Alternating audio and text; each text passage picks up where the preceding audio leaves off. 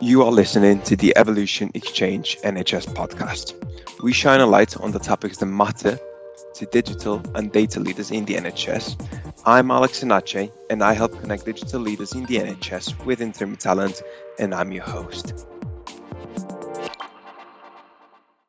So first of all, I want to, you know, I want to thank everyone for joining, and I want to welcome everyone on today's podcast, where we're going to be focusing on the emerging use of data in the NHS.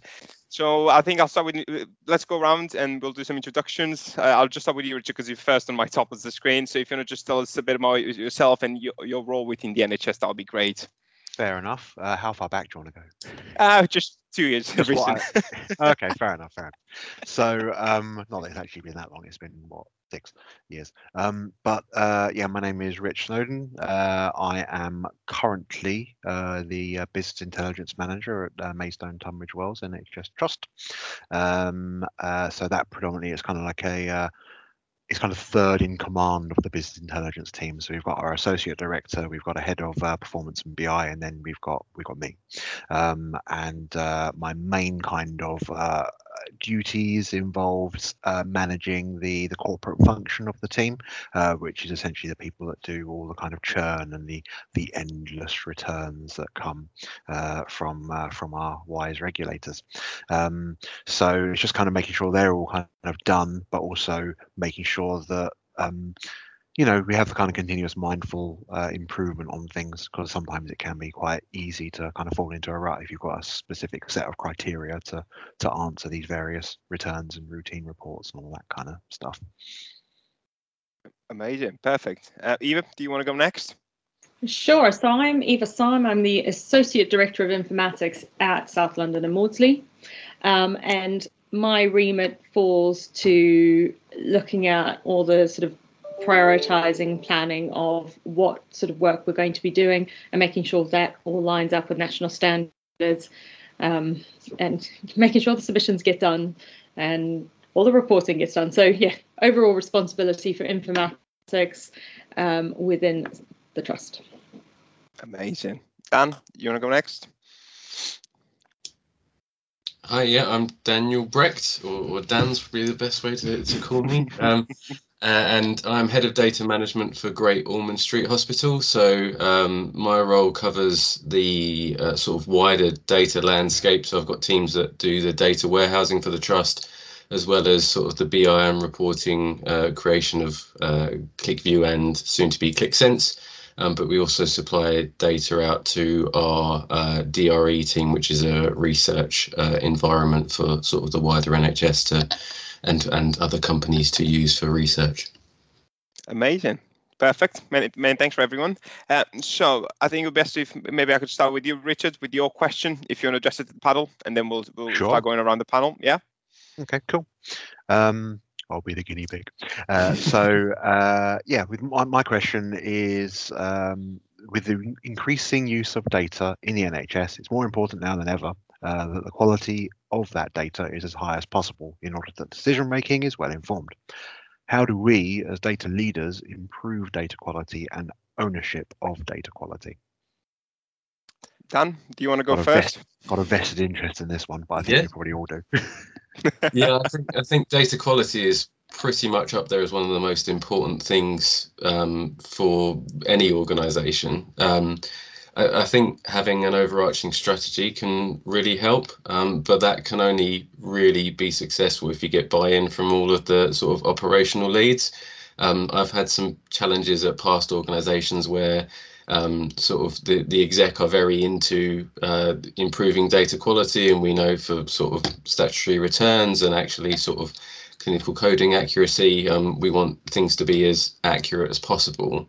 Um, but getting buy-in from operational people who actually need to own the data is the biggest thing. Um, and really, I guess it's uh, mostly about getting out there and understanding why it's like that in, in the first place. There's probably processes that have developed over time and um, they don't realize the, the impact it can have sort of downstream.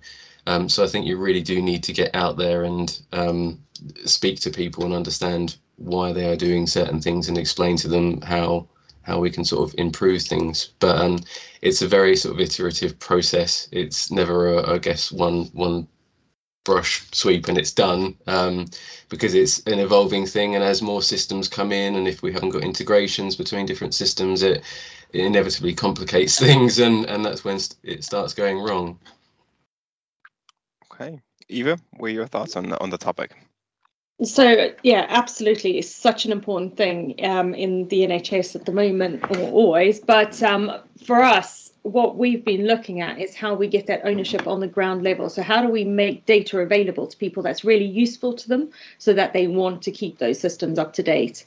So that you can then actually, rather than sort of the top down leadership going, Why aren't you doing this? They're going, well, I know that if I put this in, this data is correct and it's really useful to me, stops all those spreadsheets and all that sort of stuff, which then skews all your data massively as well, because it's, well, we've got it, but it's not in that system. Um, and then that forces that through. Uh, what we've also been looking at is um, creating data owners within the trust. So we've got a safety owner, um, and then we provide them with sort of data sets for themselves and, and dashboards and reports so that they can look at it. And we're aiming to actually get them to have to sign off their submissions every month. That's where we're aiming to get. So trying to actually get those overall owners and nothing gets changed unless they've signed it off and we've reviewed it, which also then helps us try and keep that data quality um, and, and, and ownership there. But it's really, in my opinion, starts right at that ground level. If we can't get them to understand why it's there and make it useful, I don't think you ever get anywhere. Daniel, would you like to add something to that? Yeah, I was I was actually going to ask, do you find that sort of real-time data quality sort of reporting helps in terms of to give them an understanding straight from the system where stuff is going wrong or uh, are you sort of working on more of a the the nightly refresh into a warehouse? So we have a combination. I mean, mainly it's a nightly refresh, um, but for some areas we are looking at much more frequent refreshes so that they can actually see what's happening at that moment. So things like on the ward, we have ward screens up which choose our data, so they have rather than a whiteboard, an electronic board up. And that way, if the data's not up there and it's not right, they can't use it. We're trying to do that for the bed management as well.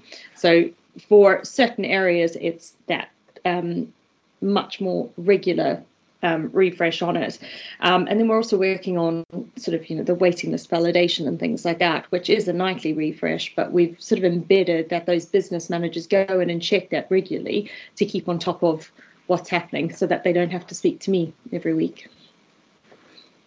Richard, does that answer your question?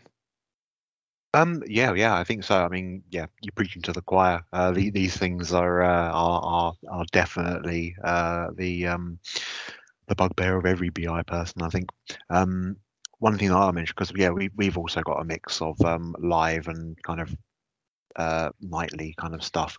I find that um, it's an additional challenge getting kind of live data of a good quality because it is so dependent on people actually updating things in a timely manner. Um, and uh, quite often, especially when things are very busy, which are, is, is increasingly the case, it can be quite a challenge on that front. Um, one of the examples we have, we uh, recently start, uh, executed or uh, launched rather a new uh, ED system. Uh, we moved on to um, one called Sunrise, uh, and um, yeah, getting kind of live data from that is very challenging. Um, but there are things that you can do to potentially make it less challenging. Um, for example, making sure that all the all the fields, all the timestamps that you need are essentially mandatory fields to be recorded to make sure that they actually get recorded.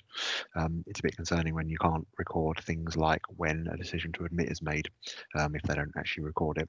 But mm-hmm. um, it's always a it is a it's always a lovely challenge. I think um, the the data owner thing definitely rings true, uh, but what I'll uh, what we generally kind of tried in the past is things like data champions. Uh, people out there, um, operationally, especially uh, service manager level, that kind of stuff. Um, they can um, almost kind of like uh, big up uh, the importance of that kind of stuff, and like like Eva was saying, have, have making sure that there's a nice uh, they've actually kind of have valuable reporting uh, that is digestible to them and digestible to them change that what that is changes depending on the audience. Um, if you just give someone a wall of, of numbers uh, when they're a general manager, they, they're not going to want that. They're going to want the, the meaning behind it or what does this actually mean. Yes, Daniel, would you like to add something to that?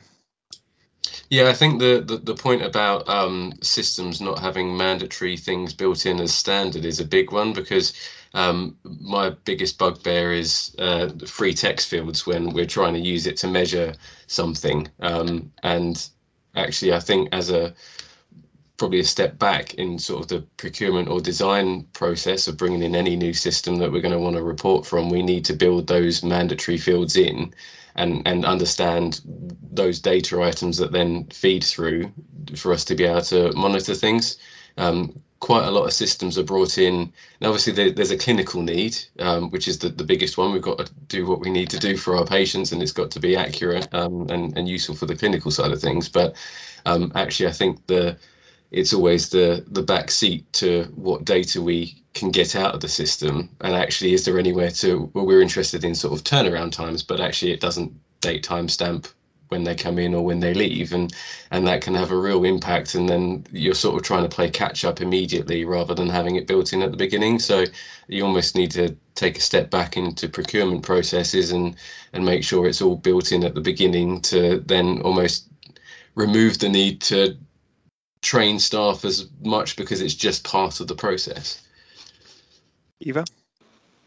Yes, I absolutely agree with you there. I think one of the big things we found as well is that those fields aren't mandatory. Um, we've just made a massive change to our a, a discharge time. Discharge date was mandatory, but time wasn't. And we've seen this massive shift. You can actually start using that data for something really interesting now whereas before everything was just midnight. So you know it, it, it's so important that we do do that. And one of the things we're trying to get into as well is that change control process within the trust. So anytime a system is going to be changed, we're right up front with it and talking through what the impacts of that will be, how it impacts on the reporting, so that we make sure we get through the other end what what we need. Amazing. So Eva, do you want to do you want to do you want to uh, do you want to start with your question? Yeah, sure. So my question was, um, where can good data quality, oh, sorry, where good quality data and information help in driving the population health agenda? Um, so to do that, we need to understand what the population health agenda is. And so this is defined as improving the physical and mental health outcomes and well-being of people within the area, which could be your local, regional, or national, and whilst reducing those health inequalities and it's focusing on prevention rather than cure. So it's all about keeping people healthy. Um, now, this brings together health data and data from the wider determinants of health, such as socioeconomic, environmental, and culture, um, which are believed to be accountable for 80% of health concerns. So it also then looks at bringing together the communities and the partner agencies to deliver the right healthcare and services. So it takes that data from all those relevant sources, it aggregates it and normalizes it, creating it into a single unified set that supports providers and medical groups and their services and financial decision making. And with that, we can then do modeling and predictive analysis or machine learning um, across that data, looking for all those influencing factors in different conditions, um, which then predicts the likelihood of the development of these conditions within a population or even for an individual. So we then look at data quality. So what is it? It's that complete, accurate, timely, and relevant data. So for a highly aggregated and amalgamated data, it's much less influenced by data quality than when you're closer to source. And um, so the closer you get, the more impact it has. So if you're looking at a mosaic, for example, you step back, you get that full picture. It looks like a great picture. The closer you get in to it, the more you lose sight of that picture and the flaws really become visible.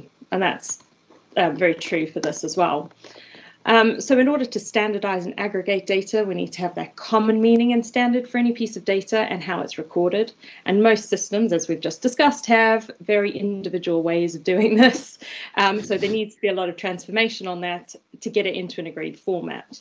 If you were looking, for example, at something like blood pressure, so you've got your diastolic and systolic recordings for those, um, and a system may hold that as two different fields. It could put it into one field, which could be separated by a hyphen or a backslash. So you can't just take that data and put it into one. It needs to be transformed in order to make that work. Um, and you can use things like natural language processing to correct some of that, but it has a massive influence on the models and the predictions that you put in place if that data doesn't line up. So if we then bring those models back down to more of a local level and use them for service design and in clinical decision support, um, it's where that data quality becomes so, so important. Um, and we can really see these models getting to work. So as a local CCG or ICS, for example, you'll look at your population data and this will inform you what preventative service to put in place. And if the data quality is not good, you may set up the wrong services in the wrong places. A GP may get information on their patients who need increased monitoring or referral to other services as they're at risk of preventable disease. But if factors are missing from the data, these patients may not, may not be identified by the systems and put, or put onto the appropriate monitoring. monitoring. So I had a great example recently from Brighton on their COVID response, and they mapped their COVID vaccine uptake onto their socio-economic map. Um, and they found a direct correlation to lower income areas and a low uptake of the vaccine. And these, um, they use this data to adapt their service office offer by creating a mobile vaccination centre um, and working with the communities to directly influence the uptake of that vaccine and ultimately protecting some of those more vulnerable populations. So that good quality data allows us to establish those right services in the right places and manage the individuals with the highest risk of preventable disease and supporting the population health agenda of prevention over cure. So I'd like to know what you guys think. Richard, what do you think? Well, that was uh, that was comprehensive, definitely. Um, uh, but um, I mean, you're completely right. Uh, there's there's so many aspects to to just the NHS care um, that um, having something integrated so that you know the end goal, which is people actually staying healthy, um, uh, is is achieved, it all needs to kind of get married together. Um, I've not done uh, been involved in anything in such a grand scale, but uh, back back in, in a previous role when I was a, a business partner um, at uh, another trust, um, I did quite a bit of analysis around. Um, we used to call them frequent flyers, but people that would repeatedly come to, to the emergency department over and over and over again. Um, and uh, the analysis that I did on a local level, uh, it basically transpired that 11% of our attenders, so that's about, at the time it was about 12,000 people, uh, 12,000 attendances, uh, equated to about 1,200 people just coming over and over and over again. Um, uh, like the, the peak of that was like someone came 60 times in a year. Uh, and um, drilling down into the kind of demographics of that, uh, it was very much a case of um, uh, certain patient cohorts. You had kind of the frail and care home kind of side of it, but it was predominantly driven by mental health and substance abuse. Um, so we fed this back uh, to uh, our uh, uh CCG um, and helped them to kind of put in some practices to essentially try to get some support for those people in the community because the trust that I was in at the time quite predominantly by its very location meant that it was quite easy just to go to A&E than get a GP appointment. Um, so uh, yeah, it clearly demonstrated that something needs to be done in in the community at the community level at primary care level to to try to kind of rectify that um, and uh, it kind of led into using uh, a slightly more grander data set, not quite as high as as as, what Ava was saying, uh, but there was um, uh, the the county council had their own data set. I think it may have uh, uh, either been integrated in something a bit more grander or kind of gone now. Uh, but it used to layer in things like deprivation, that kind of stuff. Um, and the only other thing I'd say is that at the trust that I am at the moment, it's quite interesting because we're we're a two-site trust. Um, so we have a hospital at, in Maidstone, um, in Kent, uh, which uh, is uh, very not quite central to the town, but uh, it's, it's quite close. And then we have a, uh, hospital in Tunbridge Wells. Uh, so we have a quite affluent area kind of hospital and one that is less so. and it's kind of interesting, kind of layering in the kind of level of, of deprivation and kind of area codes into that kind of stuff to see what kind of support that, that we can give. Um, but yeah, the importance is is is always going to be kind of the high level of data quality because otherwise you can't make any kind of informed decision. Luckily, the bigger the data set, the the more, like Eva says, it's uh, it's uh, it's a little bit less of a factor, but it always will be. Definitely. Dan, what are your thoughts on this question? Yeah, I think it poses the the wider question: at, at what level do we need to kind of set guidance um, and there's you've got the national data strategy which kind of lays out from a government side for data as a whole for every kind of different business. Um, but healthcare in in general there's this um, the all, all news articles point out right we're increasing funding but actually it's funding areas in in the the right um, way to enable the preventative medicine before you actually then need to treat them once they're in hospital. So that we kind of need to use that data to shift the way that we look at the general population of of the the UK and well anyone really. Um, but I think some of the the challenges is finding almost like that common model for the data. Um, and until we can uh, I think one of the conversations I've had with quite a few people is that although we're a national health service, everyone does it differently and everyone uses different systems. And I think that is the, the, the biggest challenge in trying to get everyone, everyone recognizes that we need to do it, but actually being able to do it is another question because you, you, you're doing your normal activity, you've got your waiting lists that are increasing over and over again um, certainly, uh, some of the STP meetings um, that I've been to, um, there's almost a skills gap in analysts as well. So we we need to have those people in in roles and available to look at the data and model the data to then provide that information to those higher up to try and shift the strategy in in what we do with our population health um, all while trying to maintain uh, the sort of status quo, and I, I, I, it's it's a difficult one because you, you kind of need to take a step back and almost throw everything up everything up in the air and and sort of replan, but changing governments, changing policies, CCGs coming in that were PCTs that have slightly been renamed and we've slightly changed strategies.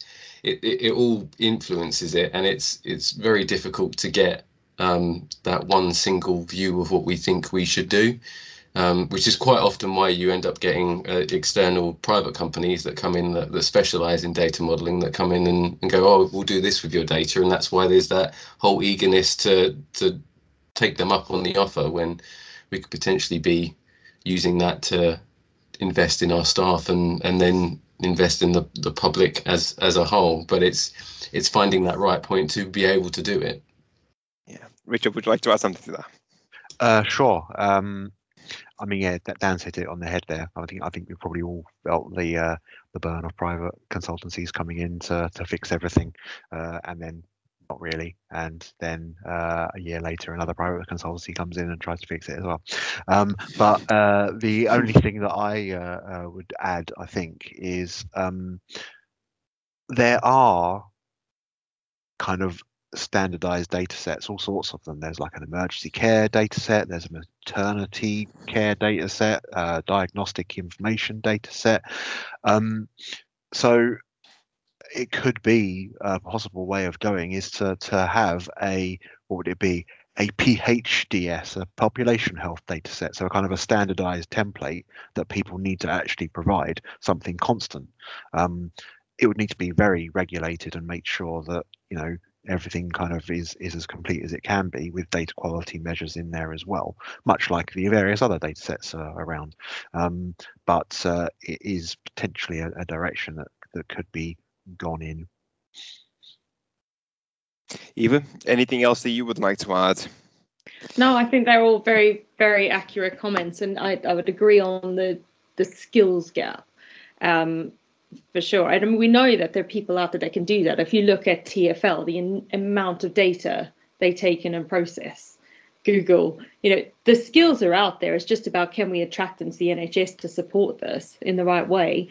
Um, and I think that's the big, a really big um, question on that is how do we do that and get them over to actually help us work on this as opposed to having to bring in these private consultancies. Um, but yeah, I think that's very good points. And you know, we should be able to use all our existing data sets that are out there to create that public health data set. It's just that it generally doesn't ask for everything you need. So it is a much bigger picture, and somebody needs to to sort of design that. Um, but at the moment, it's all devolved down to the ICSs to create their own uh, population health databases that then hopefully will all link up and we'll be able to pull that through. But if there's no standardization across that, then that's not going to work as a as a whole picture either. Yeah, Dan, would you like to add something? Yeah, I think the the integrated care stuff is really interesting. Um, the there's uh, especially getting people from all areas of different health uh, uh, sort of uh, industry industry is probably the wrong word um, but but different uh, speaking to someone from the council that specializes in population health and then having a an emergency care doctor um, speaking about it is is the conversations have all been really really positive um, but it is that standardizing that is where we're going to potentially fall down. I'm hoping that we've we've gone to a slightly uh, bigger hierarchy in terms of um, getting all of those people talking, and we've created an integrated care data set, and then actually the next step is then combining those into that that wider picture. Um, but as Eva said, it's uh, we, you kind of hope that we're all doing it in a similar way um, but I guess it's one of those ones that we're going to have to kind of see what happens over the next few years in terms of um, priorities and, and I mean, COVID uh, obviously had a huge effect on everything. Um, certainly in the, the population health, we've noticed people are now attending hospital with um, further along in their illnesses and, and, and more complicated illnesses because they've not been able to get treatment. So that it's everything sort of influences everything else. Um, and we really do need sort of some higher up guidance on actually we yes we want these STPs the the whole aim is yes put data in people's hands so they can make decisions about their own health. Um, but I kind of feel it should have gone one step further and said actually do it and provide this kind of data set because then we would be able to do it as Eva said get that that single data set and single view across the entire population. Yeah, I agree.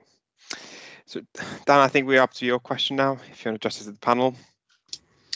Yeah, uh, so mine is how can we develop our organization data literacy to become a data driven organization? So, um, the, the, background of this really is I've, I've worked in lots of different organizations. Um, they want to become a data driven organization, they want self service, but actually, you can deliver all those things, but the benefits won't really come around because no one actually knows how to interact with the tools. The, the, the general skill level in the organization isn't even ready for that. So the actual benefits that you see are, are, are minimal. So really some sort of strategies and things that, that you've experienced in, in how to improve that to actually get to that state of being a data driven organization. Eva, what are your thoughts on this question? Well, it, it's a really good question and a really difficult one to approach as well because if you're, you know, to to provide that data out to people is great, but if people don't understand it, they're not going to know what to do with it. And a slight change in the way you display something can have a massive change in what it actually means. So what we're working on is a, a catalogue of metrics. So we say this is what this is, this is where it comes from, this is what it means, so that people have that. So that when you're talking about any type of thing, you have a, a specific meaning for it, um, and that if anyone is going to use it, they know what it's doing and why it's there. Um, and then it's just getting people used to having that conversation. So it's having the conversation constantly about that piece of data and what it's showing them. Um, so we have a quality improvement team as well that go out and do a lot of that work with with our um, uh, the staff in, in our hospital. Um, but it's you know it, it's a really tough one to you know we've been trying this for a good uh, year or two trying to improve that data literacy. And with with the conversations are improving all the time but you just have to keep having them. Definitely. Richard? So yeah yeah it's, it's an amazing question. And you know it's uh it's always the challenge and you kind of i've i've, i felt it personally. Um and it kind of touches in with with kind of my answer um is I'm I'm a firm believer of the business partner model of working. So um, it's very well embedded around kind of finance teams and uh, uh, HR teams, uh, and it's it's it's kind of getting a bit more prevalent uh, in in the business intelligence function. Um, and by business partner, I don't mean uh, a contact name that people can email uh, to ask any kind of questions or if they need any kind of ad hoc reports. I mean someone that actually work with the relevant division or area of the trust or organization that they are responsible for. Um, it's how I progressed within the within the NHS. I I, I became a business partner, um, and I would spend at least half my time based with the clinical area of the trust that I'm with, so that I can number one help them with anything kind of ad hoc very quickly, um, but also uh, in kind of let them know that certain things are available. You know, we've got this report. You keep asking this question over and over again. I will build a report that does that, and then you can just look at it. Um, and uh, also, kind of getting involved with delivering training on the kind of uh, uh, reporting that exists, and getting kind of feedback as to whether or not how helpful said um, uh, reporting is and what needs to be kind of tweaked and that kind of stuff. And having that kind of direct contact with um, people. Uh, sorry, my cat keeps crawling across the desk. Um, uh, is uh, is key because it's that kind of link. Uh, number one, it gives kind of uh, the business intelligence team a face rather than just uh, a a kind of a faceless thing that occasionally provides information that isn't seen as particularly useful. Um, uh, and number two is a kind of a live, kind of on hand cohort of people to help. Dan, would you like to add anything? Yeah, I think it's it's encouraging to hear that some of the steps that I've tried to implement are are um, common. So, um, in in terms of the, the, thoughts that I had on it, is that whole um, rather than just answering the request and providing a report if they've asked for it, is actually what are you trying to understand and and uh, achieve rather than just literally churning out report after report for them. Um, certainly, the the business partner model that's something that um, Gosh have, have done here. Um, and actually, one of the encouraging things is the whole collaboration between the, the business partners and the rest of the organization. Um, I, I, think there's probably a bit of a, a, split between the clinical staff and non clinical staff in terms of their ability to deal with data. Um, maybe historically they've not had access to it, or generally they're they're busy doing their clinical roles, um, and also trying to find time to to do it in in their normal days is probably a challenge for them. Um, I do think we have uh, potentially some staff that are reluctant to move forward and, and change, but you get that in any organisation, I think. Um, but certainly taking them with you on that uh, without starting all the sort of American management spiel, but taking them with you on the journey is is an important thing. Um, especially, but I, I, like the idea of like a metrics library. It's something that I've been looking at for our new Qlik Sense uh, implementation, just to actually have that almost library of these are the reports, these are what they show, these are the calculations, and this is the source of the data. So you've got that complete picture. Because I do find that even with like implementing a, a data warehouse to get that single source of truth, uh, depending on who you ask and how they interpret that data, is the kind of answer you get. Um, and actually standardizing that process across the entire organization um, can can help with that as well. Amazing. Richard, would you like to add something? So uh, uh, a couple of things really. Um, uh, firstly, um, kind of a little addendum to uh, the business partner model um, is uh, it's quite important as well to kind of almost kind of feed that uh, attitude lower down in the BI team as well. Um, so uh, my my progression uh, was uh, well, it was a trainee analyst, then a regular analyst, uh, which sometimes in some organisations are a senior analyst, depending on the structure of the team. Uh, and when I was at that role, um, which was directly managed by one of the business partners, um, it I, I was essentially an assistant business partner.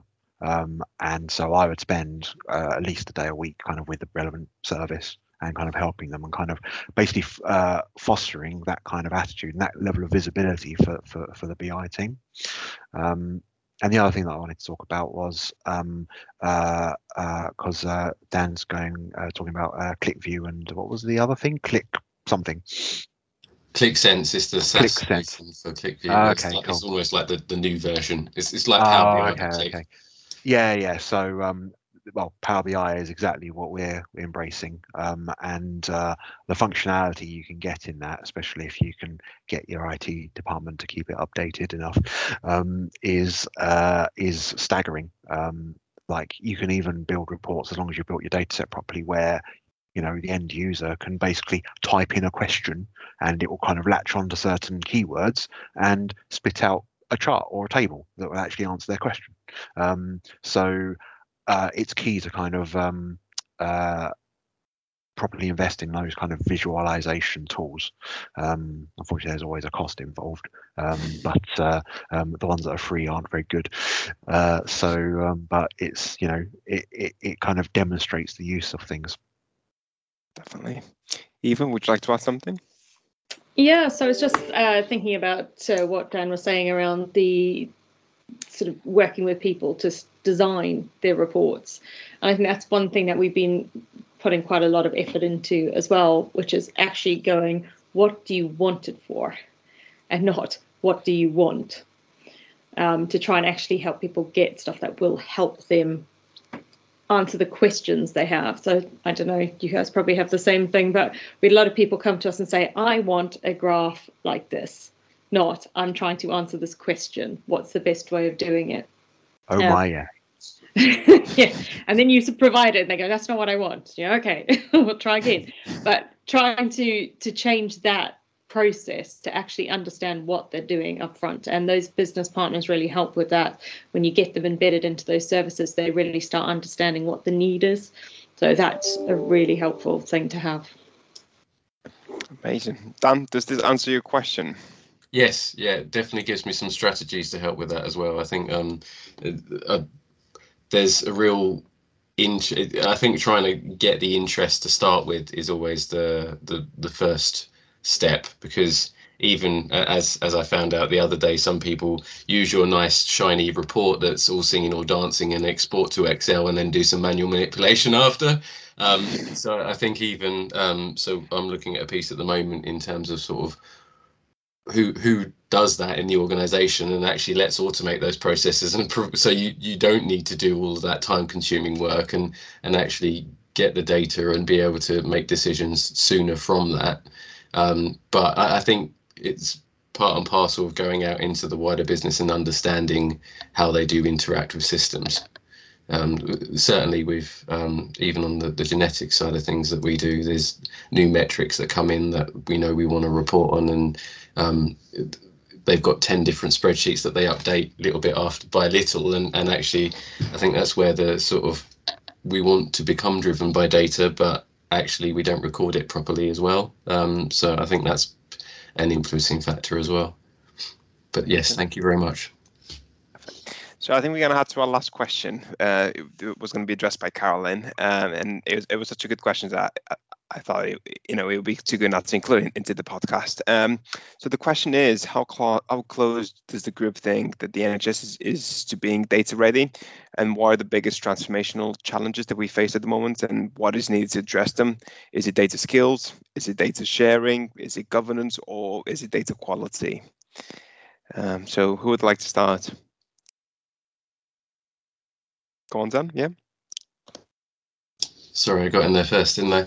Um, I think it's probably a combination of all of the above. Um, uh, I think certainly one of the big factors was actually uh, that maybe wasn't included in that was technology. Um, uh, the the collation and storing of data um, I've I've worked at trusts that were still using Access databases, and and that uh, and yeah, I can see Richard shaking his head there as well. Yes, um, and we almost had to have a uh, a Access database amnesty when we were um, redesigning uh, a data warehouse um, because people like to store data in different areas for for different uses, or or they knew a bit of it, so that that's what they decided to do with their with their data. Um, but around that is also the the governance. So the we need to make sure that we know where our data is, uh, it's processed properly. We've got all the agreements in place. Quite often, as uh, Richard's Trust has got has got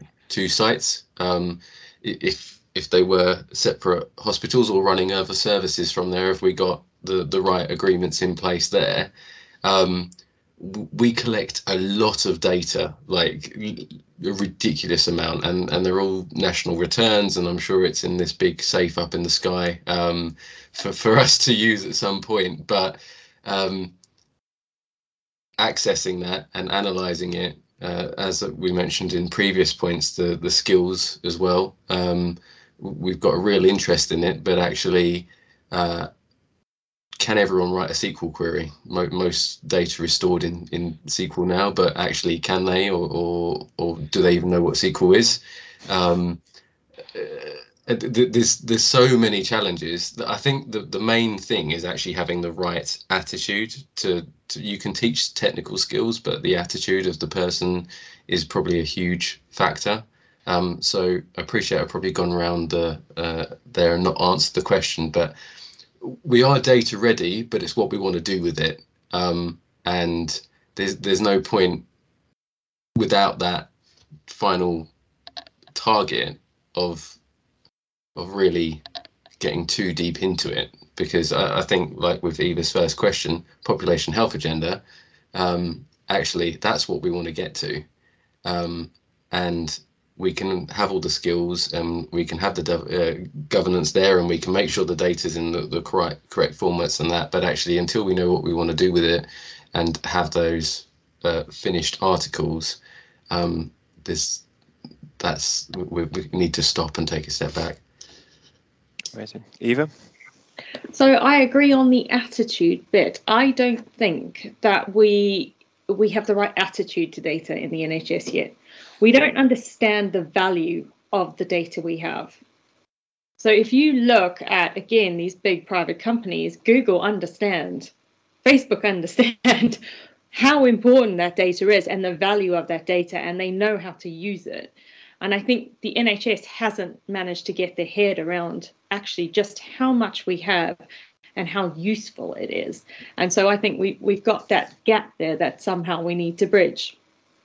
But it, it's quite a big thing to jump across when you've had these years of sort of not really understanding that importance of that data and what you can do with it to get to a point where people actually go, do you know what? This is so important for this reason. Um, and we almost need to get someone from Google to come down and show us how to do it properly, which we've got sort of Google Analytics, I know, doing some work on some areas. But actually, how do we then really get that value out of that data we've got. Amazing. Richard? So, I mean, yeah, Eva and Dan have kind of hit it straight on the head there. Um, I mean, I was shaking my head uh, access, and, and uh, it is very much the case that you know there's still there's still access databases uh, floating about. Um, there was uh, a, a, previous trust I worked at. It was it was very much like um, they record stuff in a book. I can't I can't even build a pivot table from a book. What am I going to do with that? Um, so uh, yeah, there's definitely some some challenges there. I, I'd say that um, uh, the culture of each organization uh, comes comes quite a lot into it um, uh, because you know it might it might you know it doesn't matter how much uh, um, uh, chief exec or various other exec teams say yes we want to be data ready um, if the the general kind of feel across the organization is like doesn't really concern me um, then then it's going to be quite quite challenging to get any kind of engagement from them. Um, I think the actual kind of the first bit of the question, how close is the NHS being data ready, um, is yeah, it's kind of is the the how however billion dollar question you want, um, because some organizations will be way more ready than others. I feel like where I currently am, it's more ready, but still nowhere near as ready as as other places that I've worked. Um, I think the the kind of the, the attitude that Dan was talking about and Eva was agreeing with is is quite important, and yeah, it goes across both outside and inside BI teams um, because you, you you need to have the right kind of mindset, the analytical mindset, and it's the kind of thing that I'm trying to instill in the people that I directly line manage who are doing the churn of things uh, for two reasons really. Number well, three technically. Uh, one, um, they uh, they need to check the quality of the stuff they're producing. Um, they can't just, you know, follow blindly a, standard operating procedure and then send it off, uh, and the the information they're providing is gobbledygook. Uh, two, um, it's the it's the kind of mindset that they should have to actually have an analytical mind to kind of improve things. Uh, and whilst we don't we don't you know directly care for patients, the data that we have that we have at our disposal can give us the information to make those patients' lives better. Um, and the third is you know they have analyst in their job title. They need to analyze things. Definitely. Alan, would you like to add something to that? Yeah, before I get my point, I completely agree with the analyst thing. It's the most common title I think in organisations now is analyst, but when they actually, if it's it's added on to a job description, um, but whether or not they actually do anything analytical is is another question.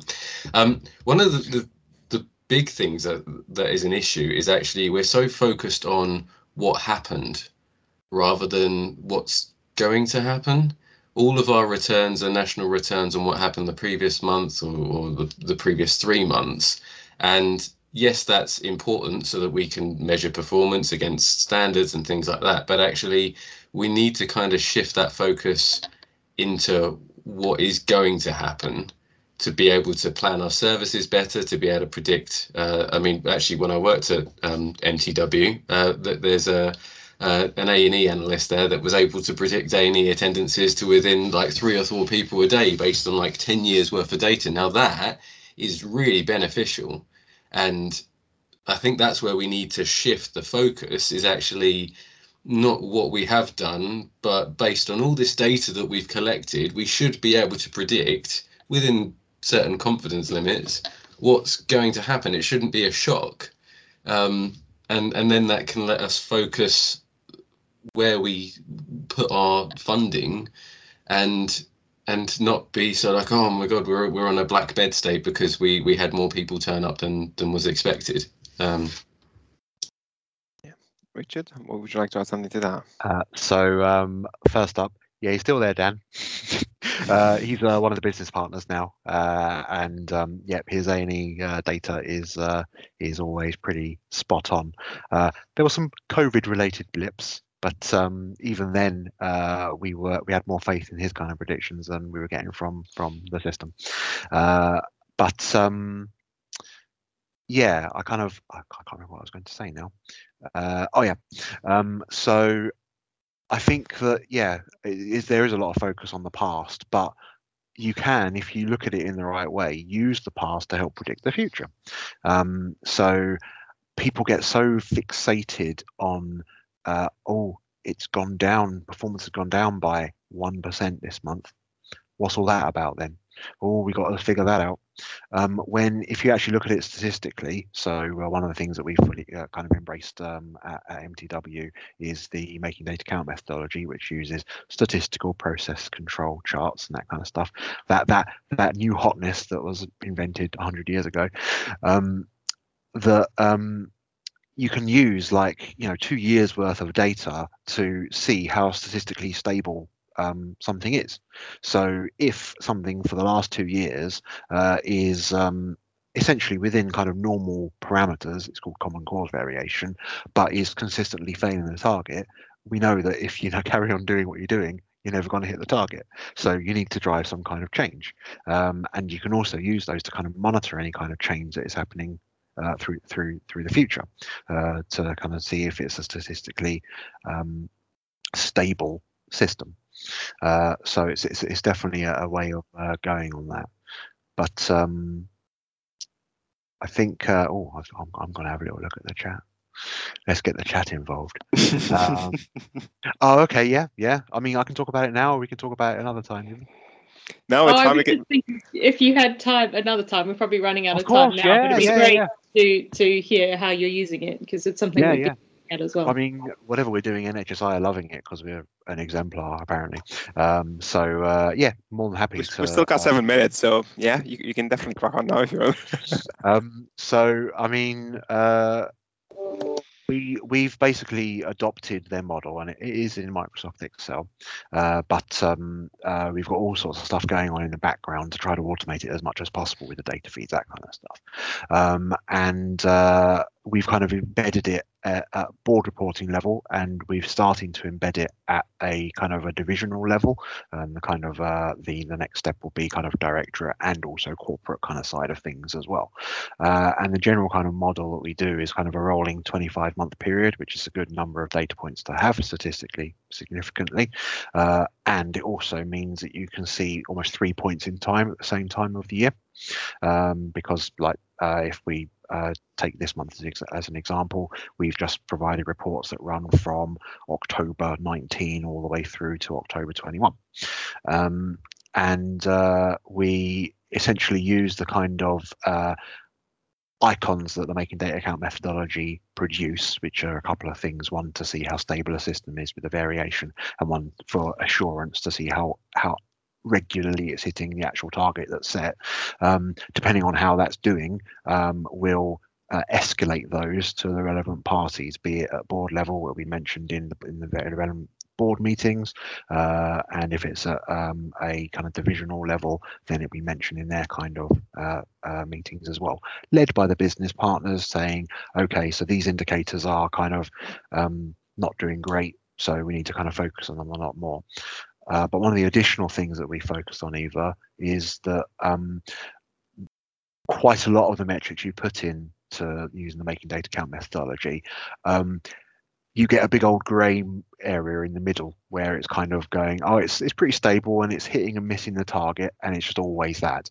Um, so we added like an additional kind of rule to look at so that if something is has basically been um, uh, what was in, in a meh state uh, for uh, for uh, six months or longer, we'll we'll kind of escalate those as well.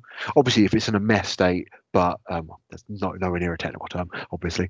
Uh, but if if it is basically you know um, common cause variation and is always hitting the target, then yay, happy days. But if it's um, uh, in a common cause variation and is always failing the target, or is hitting and missing the target, and it's something like you know patient falls uh, that you want people to not have, uh, then um, uh, it's something that needs to get escalated because um, yeah, if if you don't change something, uh, change a way of doing something, it's not going to change any kind of performance. But I'm all happy to talk about it in more in depth with the kind of nitty gritty stuff, Eva.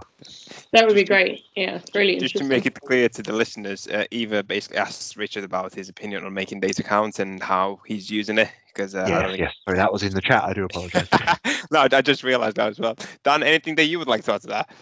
No, I, am a huge fan of SPC charts. Like uh, I've uh, ever since my uh, first ever analyst role, when it was my task to update the data behind it, um, I've thought that they're of great benefit, um, especially in sort of weeding out the um, outliers and things like that to try and make make it a little bit less um, noisy. Uh, we've we've got a, a, quality improvement team here that have got their own sort of charting software that they've been SPCing everything they can get their hands onto. Um, but I'd I'd quite like to embed it in all our sort of trust level reporting. It's such a useful tool, and and actually one of the things that I'm going to be looking at is to automate it into Qlik Sense as well. Um, uh, so it's it's definitely it, it just allows you to see something quite quickly and understand it pretty much instantly. You've got your control lines, you've got your averages, and and and then the actuals. It can't get much simpler than that, really. Um, and uh, certainly for displaying data to people that aren't necessarily data savvy, um, it's a really useful tool. Richard, would you like to add anything to that? So um, yeah, we're doing very similar, but with Power BI, trying to get things kind of embedded uh, on on that front.